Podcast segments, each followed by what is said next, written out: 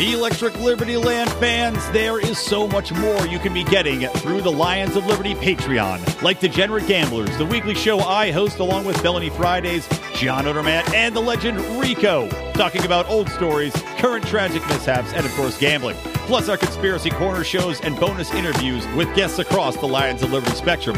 Plus, our secret pride group and video. Yes, we've got video. So join us, won't you, at patreon.com forward slash Lions of Liberty. Welcome to Electric Liberty Land here on the Lions of Liberty podcast, your weekly shot of culture, comedy, and liberty with your host, Brian McWilliams. Hey, hey, hey, how's everybody's day? Uh, this is Brian McWilliams, and this is Electric Liberty Land episode number 95. We are really getting up there. And yes, I have been doing some research into trying to get a real special guest for episode 100. Who knows if it's going to happen? You know, when people hear libertarian podcast, they typically don't spring out of their chairs, you know, if they're like a well-known celebrity, somebody in the in the political sphere. It's the weirdest thing. It's like they uh it's like they're worried that if they come on a show where they actually might be challenged from a libertarian perspective that uh, they may not have the answers. I don't know what to tell you. But you know who does have the goddamn answers? This guy right here. I am literally doing double thumb finger guns right back at myself. So, anyway, welcome to the program, guys. I am uh, I'm going to do something this episode which uh, I haven't done in quite a while, and this was a a staple of the podcast back in the day when Mark had his show, and that was the only show going on on our uh, our network here, our one podcast feed network, but Mark had his regular show, and I would go in and we would do Rand Pauluses and minuses. And uh, if you don't know what that is, well, you're in for a, for a treat. It's pretty obvious, I think. Pretty obvious. But let me just say before we get into it, you can find all the show notes, including the links to all the stories I'm going to talk about at lionsofliberty.com forward slash ELL95. So, I'm not just going to talk about Rand today, but we might as well at least start off with it before we get into some other stories. So without further ado, Rand pluses and minuses. Yes, Rand Paul pluses and minuses, everyone's favorite show where we break down the actions of Rand Paul, Senator, Firebrand, sometimes Trumpian, sometimes misbranded libertarian. So yes, we're going to take a little break from our typically standard show and go into some of the last, uh, I'd say probably the last two, three weeks of everything that's gone on with Rand Paul. Not a ton of stuff. There's about three, four things that I'm going to get into. And what we do is we take a look at Rand. I say we, because it's the royal week, so I'm just doing this by myself. But I'm going to take a look at what Rand's done and give him a grade. If it's something that I liked, well, then he gets one of these. But if it's something I don't like, if it's something we libertarians would look at and shake our heads with a a bit of a downturn to our smiles, well, then it gets a little bit of this. Uh, I love that sound effect. It's hard to hear behind the the the sad uh, what is it tuba or the probably I think it's like a tuba sound. Uh, look, I, I'm not a band guy. I'm not a band geek. I don't know, my tubas, from my trombones, from my uh, skin flutes. But behind that tuba noise, there is some broad that goes, Get out of here! it's just the best. So, anyway, let's get into Rand pluses and minuses. Huh? What do you say, guys? Let's do it. So, first things first, I, I've gone through, yeah, I can't remember. These are kind of chronological, but Rand's been talking about some interesting stuff, and he's been taking a very strong standpoint on a lot of issues where he is going head to head with Trump, which is good to see. Now, before I get into that, before I get into a lot of the stuff with Saudi Arabia and Yemen, I wanted to talk about the Steve Scalise shooting because that apparently had a little bit of cover up aspect to it. And I didn't realize this. This is this is something that was reported on uh, Fox and Friends when Rand Paul had gone on there, and they're talking about the pushback that Rand and his wife are trying to lead to bring in civility once more. You know, fight back against the Cory Bookers and the uh, the Nancy Pelosi's to push back against these people going and yelling at people in restaurants, which is just absolutely fucking ridiculous. And frankly, just on that note, if you're in a restaurant and you see somebody come in and start yelling at people in the restaurant, uh, fucking tell them to get the fuck out of there. Do that for me, okay? Because then, really, even if I agree with somebody and oppose somebody's positions, like I oppose uh, virtually everything about Mitch McConnell, but I still think it's not right to go in and scream at the guy in a restaurant in someone's private place of business. That's fucked. Of course, these fucking cocksuckers go by during the middle of the fucking podcast. Not even editing that out. Side note, if you're one of these doucheroons who's got a fucking loud muffler on your car, fuck you to death. Just add that in there. You got a big one of these, Mr. Jerk Off doucheroon with a loud muffler. Absolutely obnoxious. Anyway, so Rand Paul had gone on Fox and Friends, and he tried to clear a little bit of the uh, the background and tell a little tidbit, which is pretty interesting regarding when this this psychotic nutball shot up the uh, the congressional softball game and almost killed Steve Scalise. And here's what Rand had to say. I was there at the ball field when Stephen Scalise almost died from a very, very angry, violent man who was incited by rhetoric on the left. And this hasn't been reported enough. When he came on the, onto the ball field with a semi automatic weapon, firing some 200 shots, shooting five people, and also almost killing Steve Scalise, he was yelling, This is for health care. He also had a list of conservative legislators in his pocket that he was going to kill. Now, that is something you would have expected the media to report on, no? I mean, wouldn't you think that something like a guy yelling, This is for healthcare, after all of these Democrats are coming out and saying that to repeal or to attack anything about Obamacare is literally murdering people, and that if you're doing this, you must pay. Like you're the you're a demon, a devil from beyond the depths of hell, of hell itself. If you dare to, to say that you have a dissenting opinion on healthcare, which Rand Paul does, and has made it very clear that he opposes Obamacare, that he's completely for having a doctor patient relationship that is outside of insurance companies. And he actually details it in his book, Taking a Stand.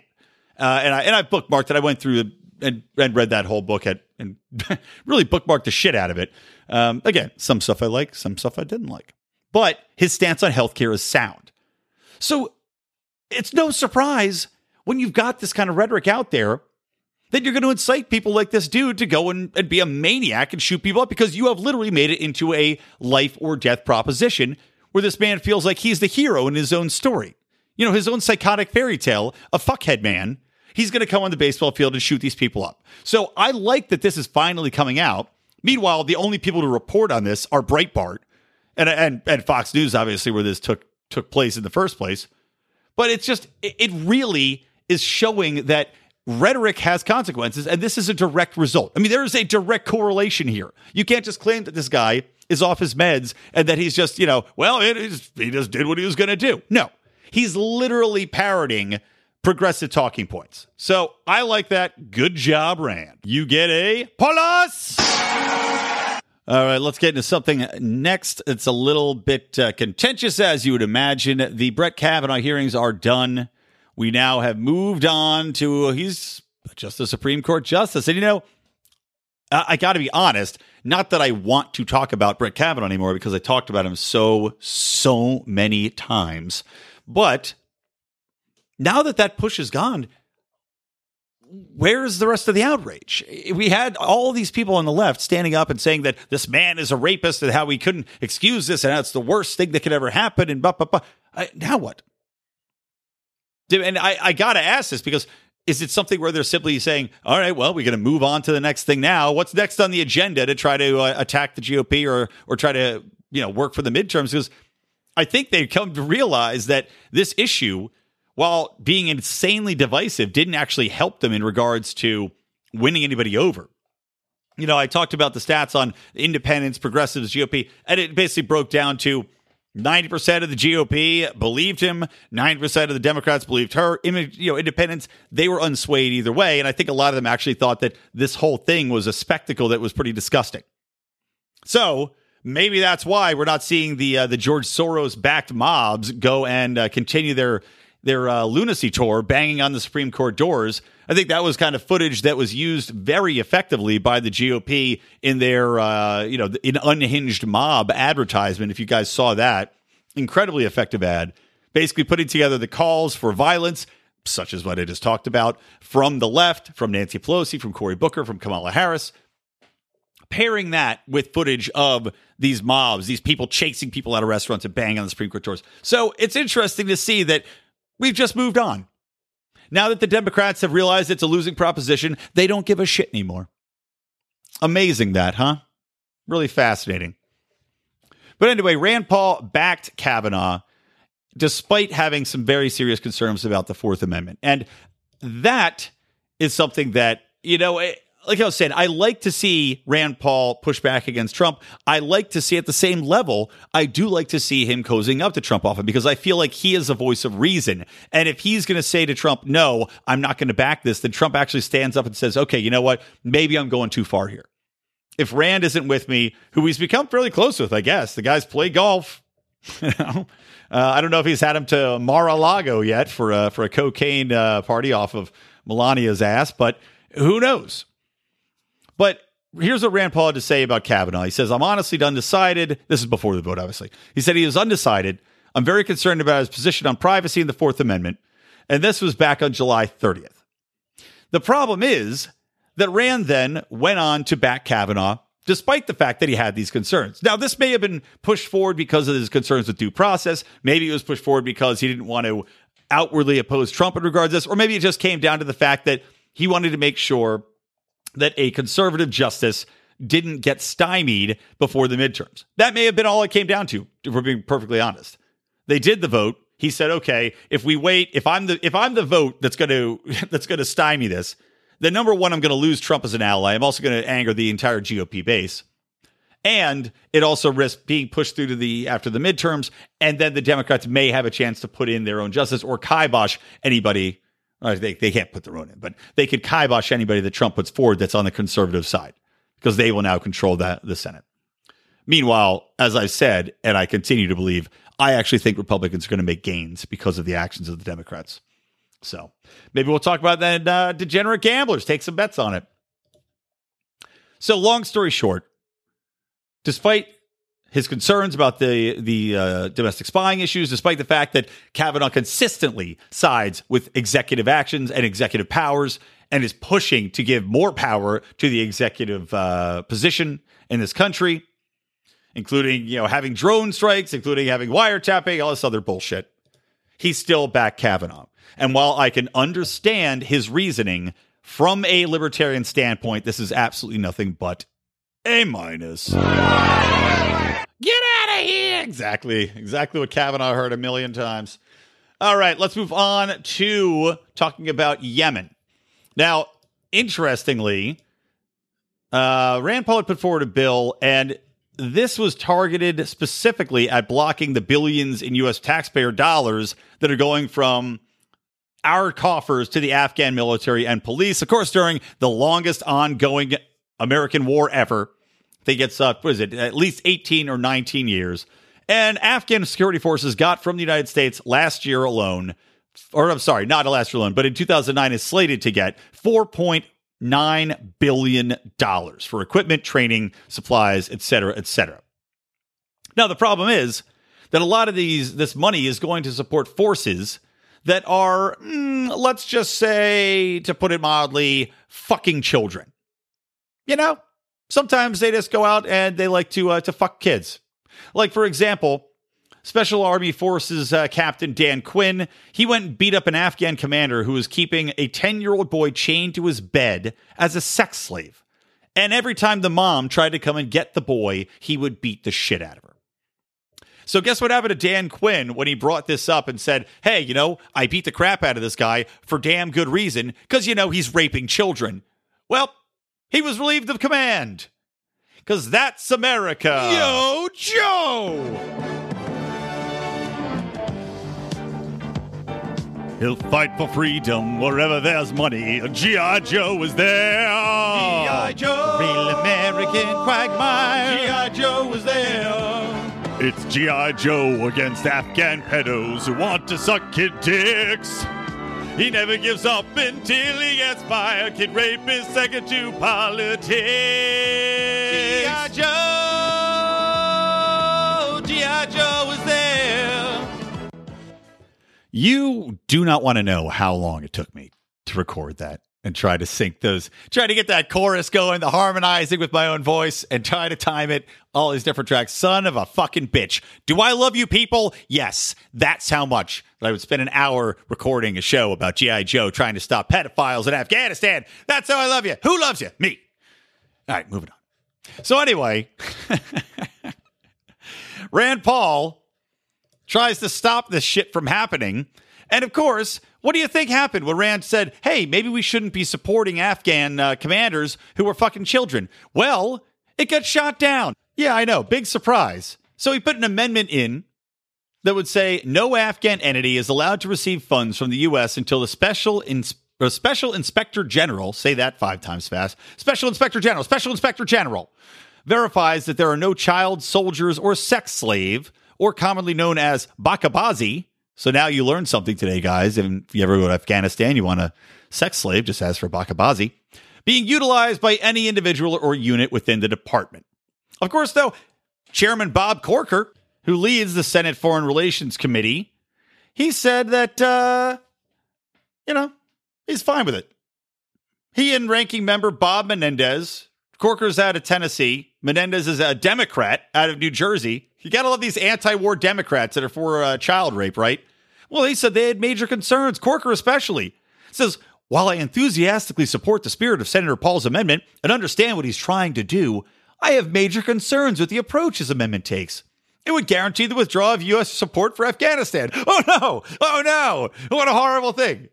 But he says this by setting unachievable standards requiring verification. Unachievable standards? How hard is it to know if there are people being used as sex slaves, if children are chained to people's bunks in these units? It seems like it'd be fairly easy. You go around and we got troops there. We've had troops there for 20 fucking years. How about you have some of these troops go in and take a look inside people's rooms and say, hey, you know, just because you guys have had child sex slaves and we're giving you all this money, we're going to take a little peek. You know, we're not going to tell you when. It's going to be kind of like a UN nuke inspection thing. We're just going to pop in, make sure there's no uh, snooky nuking going on with these bakabazis. Cool? Cool. Because otherwise, we'll pull the five billion out. So, Skorker, I mean, talk about a piece of shit to back this and be like, well, we can't do that because stopping child rape, that's just too much. We'd have to pull out of the whole region. Yeah, fine. And yes, guys, I do acknowledge the fact that if the U.S. pulls out of the region, probably there's going to be even more child sex slavery. But I'd rather have just a region that is cool with having child sex slaves just be off on its own, fucking each other up, and uh, and off in their own little zone there, than have the U.S. funding the people that have the child sex slaves. You feel me? Good. So anyway, Rand, good job on this. You get a plus. All right. And the last one on the same note as trying to stop military aid to Afghanistan, Rand has also used the killing of Jamal Khashoggi, the journalist, uh, former Saudi journalist who was murdered and then dismembered in the Saudi consulate. And uh, we're going to talk a little bit more more about that later because it, as tragic as it is, it, it's also got some very very funny aspects to it. Like most things in life, guys, tragedy breeds comedy. But Rand has been very, very outspoken in uh, feuding with Donald Trump and feuding with everybody else about arming the Saudis. He's written some op eds. He wrote an op ed for uh, Defense One talking about stopping military aid to Saudi Arabia, talking about that was tied in with the ongoing genocide we are supporting in Yemen. Now, of course, writing for Defense One, that's going to fall on deaf ears. You're talking to the military industrial complex, right? And while I appreciate the fact that you do need, like we always say, you know, presidents, we need to talk to our enemies. For us libertarians, talking to the military industrial complex, and I don't consider Rand Paul us libertarians, by the way. Talk about you and me, friend. Kissing the mic for you. But for us, talking to the military industrial complex would pretty much be talking to our enemies. So I understand why he's saying, okay, I'm going to address this at the military industrial complex. They could give two flying shits. That much I know. But he's everywhere else. He's writing for Time. He's writing. He's outspoken on talk shows. He's outspoken in open letters. He said that the Saudis are not our friends. Stop him. Which again, they not they aren't our friends. What exactly they do for us other than provide some oil? And honestly, opening up and deregulating fracking has made Saudi Arabia basically worthless to us. What do we need it for? We've got all the oil we need right here. We've got 70, 90, 100 years worth of reserves that we're not even using that are just sitting there. And on top of that, we're producing more oil than we ever have. We're producing more oil than half the countries out there. And these motherfuckers literally are sponsors of terror. We are backing, we're fighting a war on terror while backing a war on terror, backing terrorists. It's like a cyclical, self fulfilling prophecy. Attack us on 9 11, support terror all over the world. And meanwhile, they're still throwing gays off buildings, murdering them. They just gave women the right to drive. Whoopty cupty. So, yeah, you know what? Good job, Rand, on stepping up and saying, we need to knock this off and taking a very prominent position to tell people we don't need to be arming this. We don't need to be supporting these wars anymore. What good are these quote unquote friends to us when all they're doing is using U.S. backing, U.S. money, taxpayer dollars to commit genocide? Just, ah, God. I mean, you'd think this would be something that more people would actually be standing up for, but I think it's like even maybe five, ten other people. Everybody else is content to sit back, get the checks, make sure that, you know, midterms coming up, everybody. Got to make sure you got that military industrial complex money coming in. And, you know, and I'll give Rand credit too, because I gave Rand Paul a while ago a minus because of his stance backing, uh, I think it was Raytheon builds a lot of missiles in Kentucky and he was pushing for more funding to have you know tax breaks for Kentucky and Raytheon, which sure, Rand, I get it. You're trying to keep uh, the industry going in your in your little area, but hey, pork barrel politics and fucking exemptions for your little buddies, it's the same thing. So shame on you for that. But on that same note, I do applaud his standing up to the uh, the complex on this and writing that Defense One article, knowing that a lot of his backers, a lot of his constituents, probably work at missile factories in Kentucky. So, you know, for one of the few voices of reason, again, we give him a lot of shit, but I mean, I don't see anybody else prominently standing up against this, vocally calling for this while feuding with Trump, uh, I guess, in a, a friendly fashion. So, good job, Rand. Paulus G.I. Joe. Whoops, wrong sound effect. All right. That's going to do it for this edition of Rand Pauluses and minuses.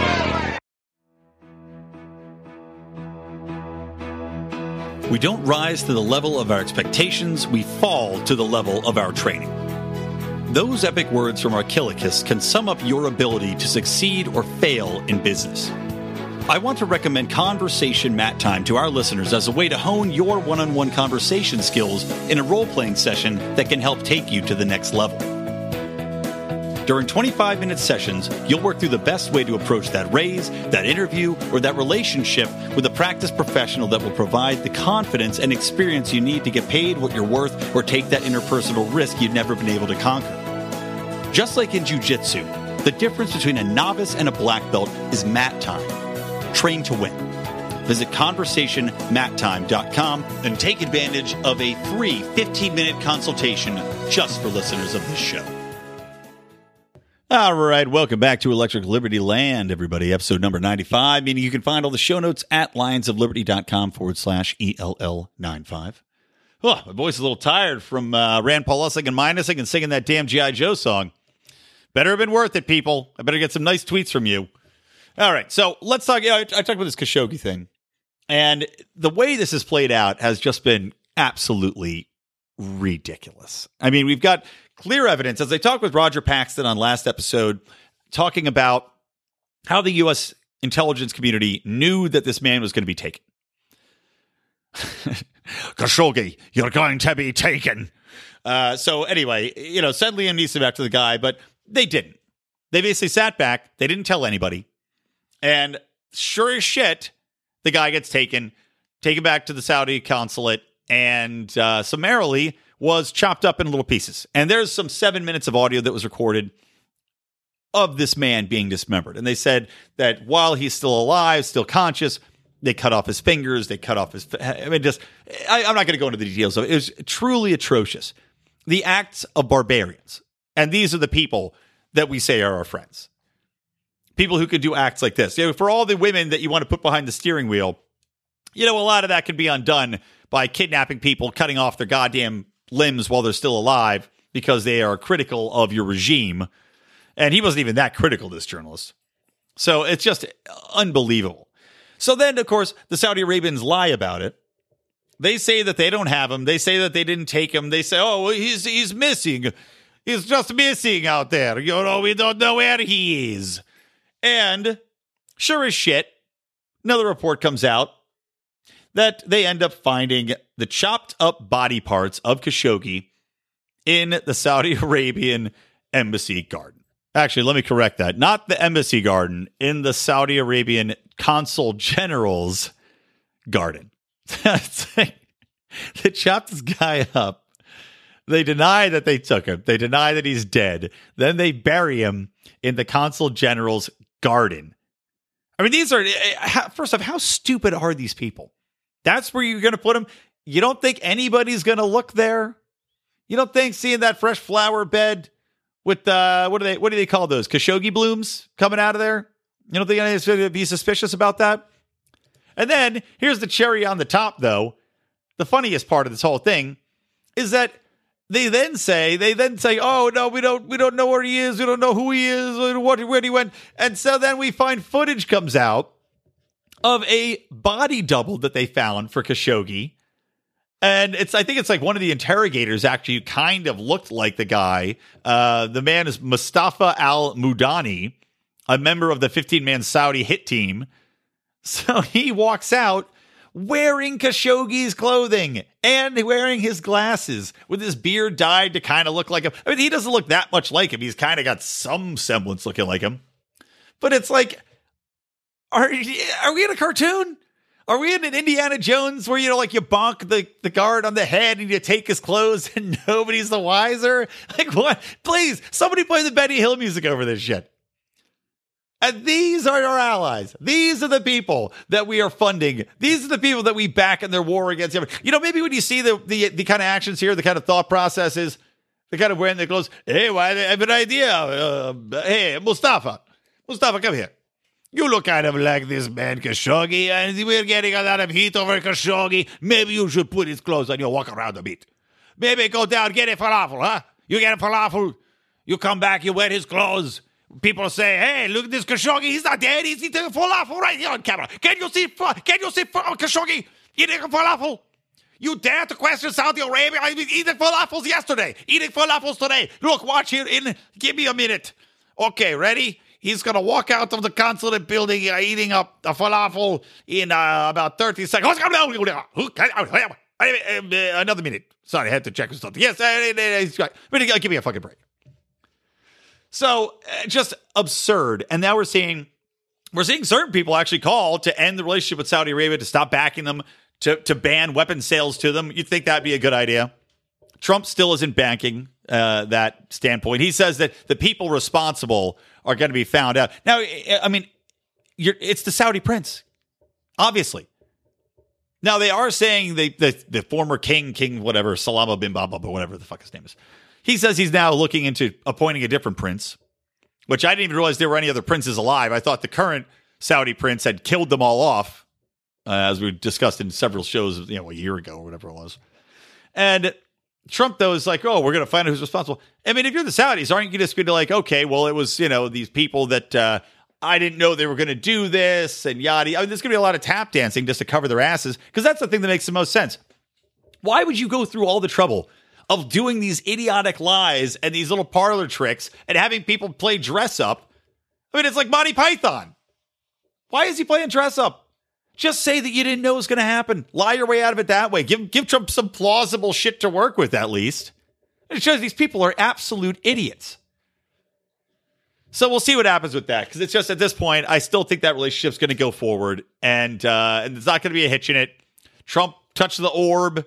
The orb's magical powers have convinced him to keep on going, keep on giving weapon sales to them. And unless Congress actually gets the goddamn balls to act, which we know they won't, then this shit's just going to keep going as is.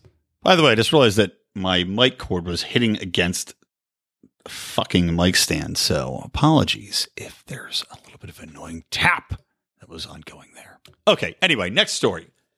So we've also been accurately assessed that the Democratic Party has identified, well, identified identity politics as the driving factor with which it can keep power because it's bleeding away white America as the people that were the poor that used to vote for Democrats see that it's not actually in their best interest to keep voting for higher taxes, to keep voting for social policies that force white people uh, into positions wherein they can't compete for similar jobs because of diversity initiatives, where we see emphasis on uh, the corners of the country rather than the flyover states, and a seeming complete uh, irreverence over whether or not to address those issues. So, as we see white people leave the Democratic Party, the exceptions of the uh, the liberals on the coast, as I've said, and we see black people get peeled away by people like Kanye who are waking them up to the fact that the welfare state isn't a good thing, waking them up to the fact that Democrats profess to want social justice, yet do absolutely nothing to address the criminal justice system, could care less about the war on drugs, and are doing nothing to identify or, or conquer that issue. And meanwhile, also, we see that Hispanics are, are edging away from the Democrats as well. So they say to themselves, okay, and again, it's usually not, probably not first generation Hispanics necessarily. Pardon me. So we see the, the Democrats identify what they need to target as far as keeping power, and that is to maintain the stranglehold on Black America, thus calling Kanye mentally unstable, calling everybody a racist, trying to uh, to split people apart so that they don't talk, and they don't identify issues or commonalities between the two of them. And of course, by shipping in votes by virtue of addressing immigrants and trying to win over immigrant populations, trying to move the goalposts as far as who is actually eligible to vote, trying to get rid of the need for IDs and all that sort of thing, so that they get the advantage from people that come to this country and want to get a big old piece of that welfare state while having all of their services paid for, the schools paid for, their medical paid for, everything else faux free from Big Papa government, much to the detriment of the rest of us. And that has become a stone cold fact, not just a uh, an accusation from people like me, when we see what's going on in Texas, where the Democratic Party sent out mailers asking non-citizens, immigrants that they knew were not legal to vote or to, to register to vote. And they sent it just to these immigrants. So it's not like they sent it to everybody. Like, oh, we're just trying to get out the vote. Yeehaw. No, they sent it specifically to fucking immigrants with a pre checked box that says that they were citizens. And this has been filed. It's now going to the court. And uh, we'll see what happens because it certainly seems like this is one of the shadiest things I've ever seen in my life. And they're certainly trying to push forward people that are not legally eligible to vote and try to game the system by sending in all sorts of these ballots that are pre checked and they'll probably slip through. I mean, maybe not all of them, but I don't know what the, I mean, knowing the government as I do, as a bunch of backwards dickheads who couldn't get the fucking shit out of their way if they had 17 plows and uh, 45 different people helping them. I don't expect them to go through and actually check everybody's citizenship and make sure everything's on the up and up and be able to handle anything of that sort of nature, especially when you've got a huge push like this Texas Democratic Party is doing to get immigrants signed up. So what's going to happen? Well, you're going to get all sorts of immigrants on the rolls, and guess what? They're all going to fucking vote Democrat. So we're seeing pure fraud by the Democratic Party here in trying to outcome or try to affect the outcome of the upcoming midterm election by virtue of completely illegal votes. I mean, this is on par with signing up dead people and voting. If they're illegal, they're illegal. They're not allowed to vote. This is the worry. This is why people question the open borders because if you have open borders and you have a welfare state like we do, when you have open borders and you can have people that come in in mass that can actively vote no problem without having to be legal citizens, without having to be uh, possessing any sort of citizenship or any sort of residence or any sort of time spent in the country, in the community, even in a voluntary community. You can have them come in, change the entire political scene by virtue of just coming in, in in mass waves and pushing it through. And that is what they're fucking trying to do here. It's absolutely despicable. You know, I know Roger is a fan of open borders, like we were talking about last week, but this is where I do differ with him on this topic because I don't see a way that we could have open borders under the current system. And we're seeing how this affects it right here. We're seeing the Democratic Party identify where the weak point is in the system and attack it by virtue of this horseshit mailer with a pre-checked box for citizenship, basically encouraging these illegals to lie. Which, by the way, if you're the Democratic Party, you say you're fighting for immigrants, you say you're fighting for the under, you know, the man on the street, the underclass, you're trying to help them rise up. Doesn't it seem a little bit suspicious that you don't give a shit about the legal ramifications of asking people to lie to the federal government and get illegal uh, status on voter rolls? Because I'm sure there's a penalty on that. And I'm sure if you're an illegal, I'm sure if you're a non citizen, that there's got to be something that's going to come up and bite you in the ass if they find out that you've been lying and that you're voting illegally. Like maybe ICE comes to your house, like maybe INS decides to question your visa. I mean, talk about saying one thing and doing the other because clearly they could give two flying fucks about these immigrants if they're willing to use them, if they're willing to put their lives on the line, the lives of their children, their livelihood, and their status in this country on the line to get a few extra fucking votes in the midterms. Absolutely disgusting. All right, next story up just in time for Halloween, guys. Truly horrific. So, this story comes from Free Thought Project one of the sources for information, for news, some of which may have been questionable, but much of which was not. And it's basically a site that polices the police, as they say, lost its Facebook status, was deplatformed. Dis- uh, I mean, it, just heartbreakingly, heartbreakingly. And it's because of stories like this. So in Chicago, guy named Ricky Hayes was walking down the street. He's developmentally disabled. He has autism at the cognitive level of a child.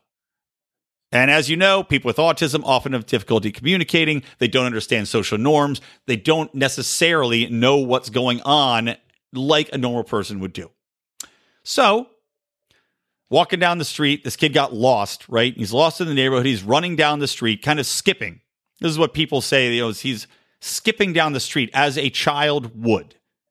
And the uh, Chicago cop, Sergeant Khalil Muhammad, pulls up and literally drive by shoots this kid and fucking lies about it. So here's how the story rolls out. Ricky Hayes got out of his house that night, didn't know where he was, he was lost. His behavior seemed odd to the untrained officer, which is why we talk about officer training and the lack thereof. Well, here's another example. And this guy was a sergeant, right? A sergeant. How do you not have any training in how to handle people with autism? How do you not have any training in identifying whether somebody's a danger or not? Knowing what people might have as far as indicators if they're not quite there mentally.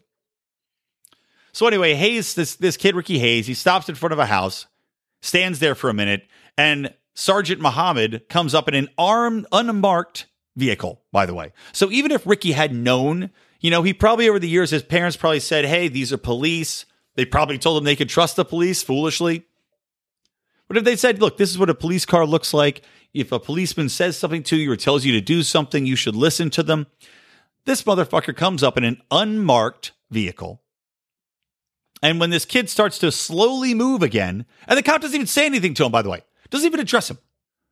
When Hayes starts to walk again, the guy just opens fire from inside his truck and tries to kill him.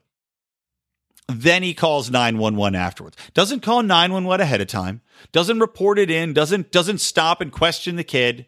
Nope. Just decides I'm going to shoot first, ask questions and report later. And you have got to watch this video. Thank God. You know, we talk about Ring. I've got a Ring on my house and I love it. Great for security, right?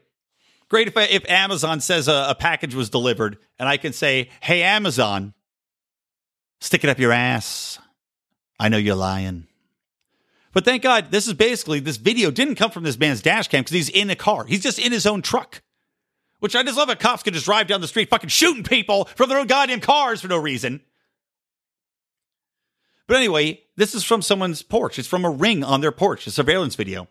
That's how we got this. Thank God for Ring. And you know, I've seen more than one video about this too. This is where people are piecing together and showing these police horribly abusing their power and then lying about it. So thank God we see this kid who lived. He got shot, but thank God is not dead. He was able to run away. Then the ambulance comes and, and it's all right. But this motherfucker, this motherfucker is indicative of how police feel, how they'll cover their tracks. And look, I'm not saying it's all cops because I know that's not the case. I know there's a lot of good cops out there, but I know there's a lot of bad cops out there too. And when we've got situations like this where for so long these police could just lie and cover shit up and they would have these in, you know these internal investigations which would of course cover it up for them because they don't want to have the police department look bad especially not in Chicago where they've got murder rates sky high so you know what would have happened without this video. You know that that story, that lie about the kid coming up looking like he was drawing a gun and approaching his truck so he had to what defend himself. You know it would have held up, especially against a kid with autism. How's he going to tell his story? Kid barely knows what's going on. You got to watch this video. You'd think what I described would be longer. You'd think maybe he had stopped in front of this house for 10 minutes, you know, creepily staring inside or something like this. No. Kid stopped. He's walking down the street, sees a truck coming his way. He stands still for about five seconds and then starts to walk again. And this guy just shoots him. You got to watch it. So rest in peace, Free Thought Project on Facebook. Thank God you still exist in website form and they haven't deplatformed you on there because you are doing great work and uh, we need more reporting like this. All right, I'm going to do one more story and then we'll wrap it up. Blend it on a little bit more of a high note, a little funny note. So, a story from the Washington Times talks about uh, a Colorado middle school career day where they had a professional drag queen come in whose name was Jessica L'Whor. you know, it's it's something where you know, obviously the parents were outraged about this this drag queen coming for uh, for career day. And really, I you know, I'm not that upset about it. I uh, I think it's something where look, people have alternative lifestyles. Of course, if you want to have a cross dresser, if you want to have a uh, a drag queen come in and, and she's a professional and she does a show, well, you know, she's an entertainer, man. That's a career. That's a legitimate career. Then she should be able to come in. I can understand why the parents were a little bit surprised and uh, and would have wanted to have been told ahead of time. But at the same time, look, you know, it's not going to turn your kid gay to have to have a drag queen come into their school and uh, and read them a chapter from a Suzy Kline book. She read from Horrible Harry and talked about bullying at this career day event at uh, Rocky Top Middle School. But, you know, he introduced himself. He says Mrs. Jessica because he didn't think the last name was appropriate. So he didn't even go in there and say his last name, L'Whor. This came out afterwards. So, you know, this is this is part parents completely overreacting. Uh, and you can see a little bit of, you know, obviously these these parents were uh, a little bit concerned, a little bit adverse, probably a little bit uh, homophobic, if we're being perfectly honest. But I get it. I get it. It's a, it's a mature topic. You know, you might want to have a discussion at home before you have somebody completely dressed, decked out in drag come in and be like, "I tuck my junk, and then I wag my trunk." But on the other hand, here's here's my issue with this: is that when you've got the principal or whoever organized this thing having this guy come in and and he's not a parent of a kid. You know, I always thought career day is typically a parent of kids, but maybe you just have people coming in from fire departments or whatever else. But uh, the district spokesperson said that you know this was this was an appearance of, of diversity. You know, we want to have somebody come in and showcase the diverse nature of backgrounds and careers in the community. And to me, that seems a little bit odd, a little bit disingenuous. It seems more than anything like you're signaling out a career that would be populated by what one two hundredth of the the population. Not even probably that's even an exaggeration or an under exaggeration. Probably one in every two hundred thousand people, one in every two million people. I don't know. I don't know how many professional drag queens there are out there. I mean, I know that the percentage of people that are in fact drag queens that are in fact uh, transgender ain't very high. So to have this person to say, "Oh, now we have to have a professional drag queen come in to represent this career," just smacks of social, you know, social policy, putting that in in basically far advancing that over what you should be doing in a school. You know, your your job to the children would be to represent reasonable careers uh, that would present them with options from what they want to do with their lives. I mean, that is the purpose of Career Day. It's not to push a social agenda and get a drag queen in there because you want to show everybody that you're totally cool with transgenders and you want to make a social statement because you're just a dickhead. And that's what it seems like to me. So, hey, shame on both sides. Shame on the parents for overreacting. Shame on the school for for trying to put forth this this kind of social justice bullshit at the expense of what the career day should stand for. Eh, at the end of the day, I got a chuckle out of it. So, Jessica L'Whor, I salute you. And I salute all of you listeners to Electric Liberty Land. Thanks for tuning in today. I'm going to curtail this. Like I said, my goddamn G.I. Joe song, man, killed my throat.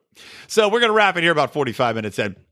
But before we go, guys, I want to remind you we do our show Mondays. Marc Clair headlining the flagship program. He just had on a really uh, a really great guest this past week, by the way, or I say this past Monday that I highly encourage you to uh, to check out. He is a uh, a New York University professor, transitioned from being a Marxist uh, leftist who was called out for he took basically took opposition to the social justice warrior culture that was taking place on NYU campus and was summarily cast out by his uh, colleagues, cast out by his administrators, and put in a virtual gulag, as he says, for speaking his beliefs. And now he's come around to libertarianism. So check that out. You will find it a very, very interesting. It's Michael Rectenwald, and that was on this past Monday's Lions of Liberty show.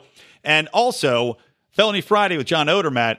You got to, I mean, these are back to back amazing shows. Judy Henderson's story from last week. This woman spent 36 years in prison for a murder, murder she didn't commit. You have got to listen because it is riveting audio. So check that out as well, guys. Anyway, that's going to do it. So for me, Brian McWilliams from the Lions of Liberty and from Electric Liberty Land, always stay plugged into Liberty.